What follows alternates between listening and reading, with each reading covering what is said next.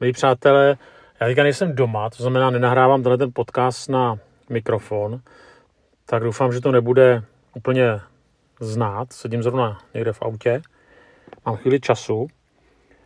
A ještě předtím, než eh, se vrhnu na nějaké povídání, tak vám pustím jednu písničku. Schválně si poznáte, kdo ji zpívá.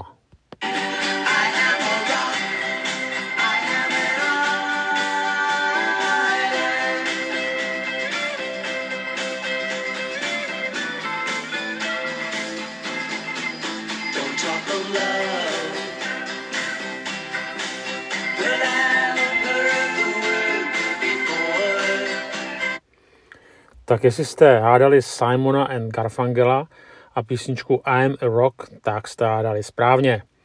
Já vím, že to trošku staršího no, data, ale je to stále hit, který prostě bude hitem, co bude svět světem. A oni tam zpívají, kdybych nikdy nemiloval, mimo jiné teda. Kdybych nikdy nemiloval, nemusel bych plakat. Nikoho se nedotýkám a nikdo se nedotýká mě. Jsem skalou, jsem ostrovem a láska necítí žádnou bolest a ostrov nikdy nepláče. Tak já bych chtěl se zastavit u těch slov, kdybych nikdy nemiloval, nikdy bych nemusel plakat. On tady spojují tedy lásku s pláčem nebo s bolestí. A ještě přečtu text, který je zapsán eh, v písni písní v 8. kapitole, v 6. a 7. verši a tam je napsáno Žár lásky nikdo neuhasí, ani velké vody, řeky nezaplaví. Kdyby za lásku chtěl někdo dávat všechno své mění, mění svého domu, sklidil by jen pohrdání. Ještě předtím, než se dostanu tady k těm dvou textům, tak začnu zkušeností jednoho rabína, který také oddával, nejenom tedy křesťanští kazatelé a faráři oddávají, ale samozřejmě i židovští rabíni a další náboženští představitelé tedy. No ale tady to byl židovský rabín a on povídá o tom, nebo napsal, jak za ním přišla jednou mladá dvojce s tím, že chce oddat. A tak si spolu sedli, on s ním probíral některé detaily svatebního obřadu. A potom ten mladý muž se vytasil s následující prozbou. Říká mu, rabíne, namítal byste něco proti drobné změně ve svadebním obřadu, v tom svadebním slibu?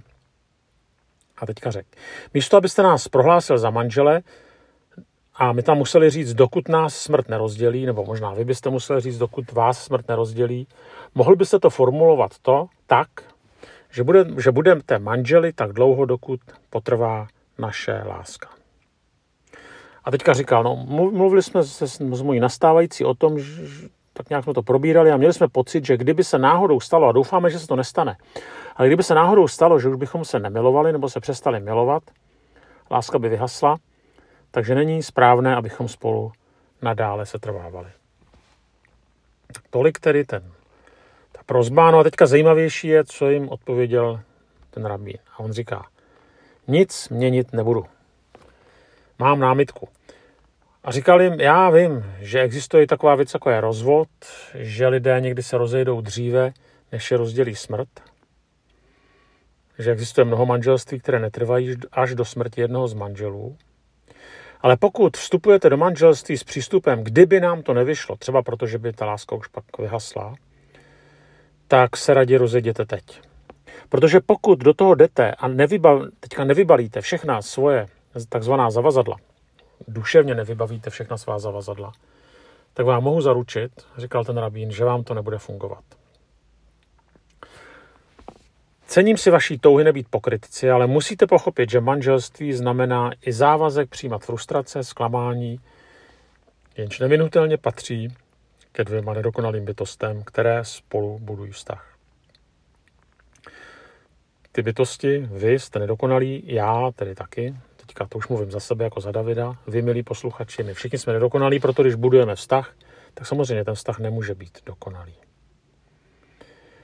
A potom bych ještě říkal, že pokud eh, část eh, z nich je angažovaná ve vztahu a část jakoby stojí někde venku, mimo ten vztah, nějak ho posuzuje a rozhoduje, jestli stojí za to ještě v tom vztahu se trvat, tak ten vztah nemůže obstát. Tak tolik tedy z toho předmanželského rozhovoru. A já jsem tady zmiňoval tu, tu píseň Simona Garfangla, kdybych nemiloval, nemusel bych plakat. Jo, to znamená, ta láska tady je spojená s určitým předpokladem bolesti, pláče. A teďka ta otázka je, jak to, jo? Přece láska je raj na zemi. Přece se nemáme rádi proto, abychom plakali. Jo? Abychom trpěli. Přece platí spíš to, co je napsáno v té knize přísloví, jo? že láska je jako žárohně, že lásku neuhasí velké vody, řeky nezaplaví. A přesně takto vnímali lásku oni mladí lidé, kteří byli plní žáru, kteří se chtěli vzít a doufali, že jim to takhle vydrží celý život. A dokud budou žhnout, tak chtěli být spolu, chtěli budovat manželství, samozřejmě si chtěli pomáhat a doufali, že to takhle bude stále. A nechtěli být k sobě nepravdiví a kdyby to náhodou vyhaslo, tak by šli od sebe. Jakoby bolest do toho v tom vztahu nepřipouštěli. Cítili, že bolest nepatří do lásky, nebo možná jenom nějaká míra. Tedy bolest druhého. Ale Simon a Garfunkel to pak vyjadřují těmi slovy I am the rock, I am the island, já jsem skála, jsem ostrov a ti necítí žádnou bolest, a ti nepláčí. Jo, to si drží odstup. To znamená možná méně prozaicky řečeno, lásku ano, ale odsud, pocud. Já jsem četl nějakou takovou studii nějakého si psychologa, no, ano, psychologa, který říkal, že ta dnešní doba je mimo jiné také charakteristická tím, že mnozí lidé, kteří vstupují do vztahu, tak se bojí. A bojí se toho, že tou citovou angažovaností si vlastně nabíhají na určitou katastrofu a že naopak je potřeba si držet určitý citový odstup, který vlastně pro ně pak znamená prostředek, jak přežít. On tím posuzoval současnou generaci, já si myslím, že to bylo už tak vždycky, jo, že, že vlastně lidé si asi vždycky udržovali možná i podvědomě určitý citový odstup, protože se báli do toho vletět, do lásky, do vztahu úplně naplno, tak si možná říkali, že když si budu držet odstup, tak neriskuji tolik zklamání. No nic nečeká, ten se tolik nesklame. Jenže láska, o které píše Bible, kterou nám nakonec svým příkladem ukázali pán Ježíš, tak je, a která je předpokladem manželství, tak si vlastně žádný citový ani jiný odstup nenechává. A nejenom samozřejmě manželství, může být rodičovství a tak dále. Prostě láska do toho jde naplno. A teďka ta otázka je, no jo, ale je to riziko, když si nenechám žádný odstup? A já odpovídám, ano, je to riziko. Možná se zeptáte, no není to sázka na jednu kartu? Abych odpověděl, no je to sázka na jednu kartu. Možná se zeptáte, může to nevít? Moje odpověď je, může to nevít. A jsou tací, kterým to nevyšlo? Ano, jsou tací, kterým to nevyšlo. A znova se ptám, je to riziko? A já říkám, ano, je to riziko. A má to teda smysl? A moje odpověď je, přesto to má smysl. Proč? Ještě předtím chci říct, že ruku v ruce s láskou jde bolest.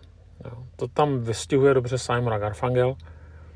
Proč? No protože, ne protože si tedy děláme na schvály, nebo protože si ubližujeme, tak to samozřejmě být nemá, ale protože dva nedokonalí lidé se učí společně jít životem, společně zdolávat překážky, společně se obrušovat a společně spolu nést dobré, ale i zlé.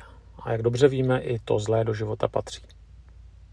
V tom textu Bible bylo taky řečeno, že do žáru lásky přijdou velké vody. Tak eh, to samozřejmě není příjemné. Jo, a to může působit bolest, jo, protože ta voda ten žár uhašuje. Jo. A právě navzdory tomu, to je podstata lásky, spolu chtějí lidé jít dál. Navzdory tomu, tedy navzdory tomu těm velkým vodám, spolu chtějí budovat vztah. A vlastně až potom, až když přijdou ty velké vody, tak se nakonec ukáže, na čem ta naše láska a ten náš vztah stojí. Jestli to je proto, že máme stejné koníčky, že rádi společně cestujeme, se rádi díváme na společné filmy, že jsme sexuálně přitažliví, že já nevím, že e, máme stejnou víru a tak dále. To taky všechno je důležitý, ale jestli to nestojí ještě na něčem hlubším. Nebo já bych řekl jako křesťan na někom hlubším. To se k tomu se dostaneme. V tom textu v Bible jsme četli, kdyby za lásku chtěl někdo něco dávat, nebo všechno mění svého domu s klidí jenom pohrdání. Jinými slovy jsou věci, které se nedají koupit. A jednou z těch věcí, a spíš oblastí, je právě láska. Když eh, chci něco koupit, no tak musím složit určitý obnos peněz a pak něco dostanu. A zároveň ale prodávajícího nezajímá, jestli k tomu, co kupuji, mám nějaký vztah. Když jdu do obchodu a chci si koupit mikrovlnku, tak toho dotyčného nezajímá, jestli mám rád tu mikrovlnku, jo, nebo jestli k ní mám nějaký vztah.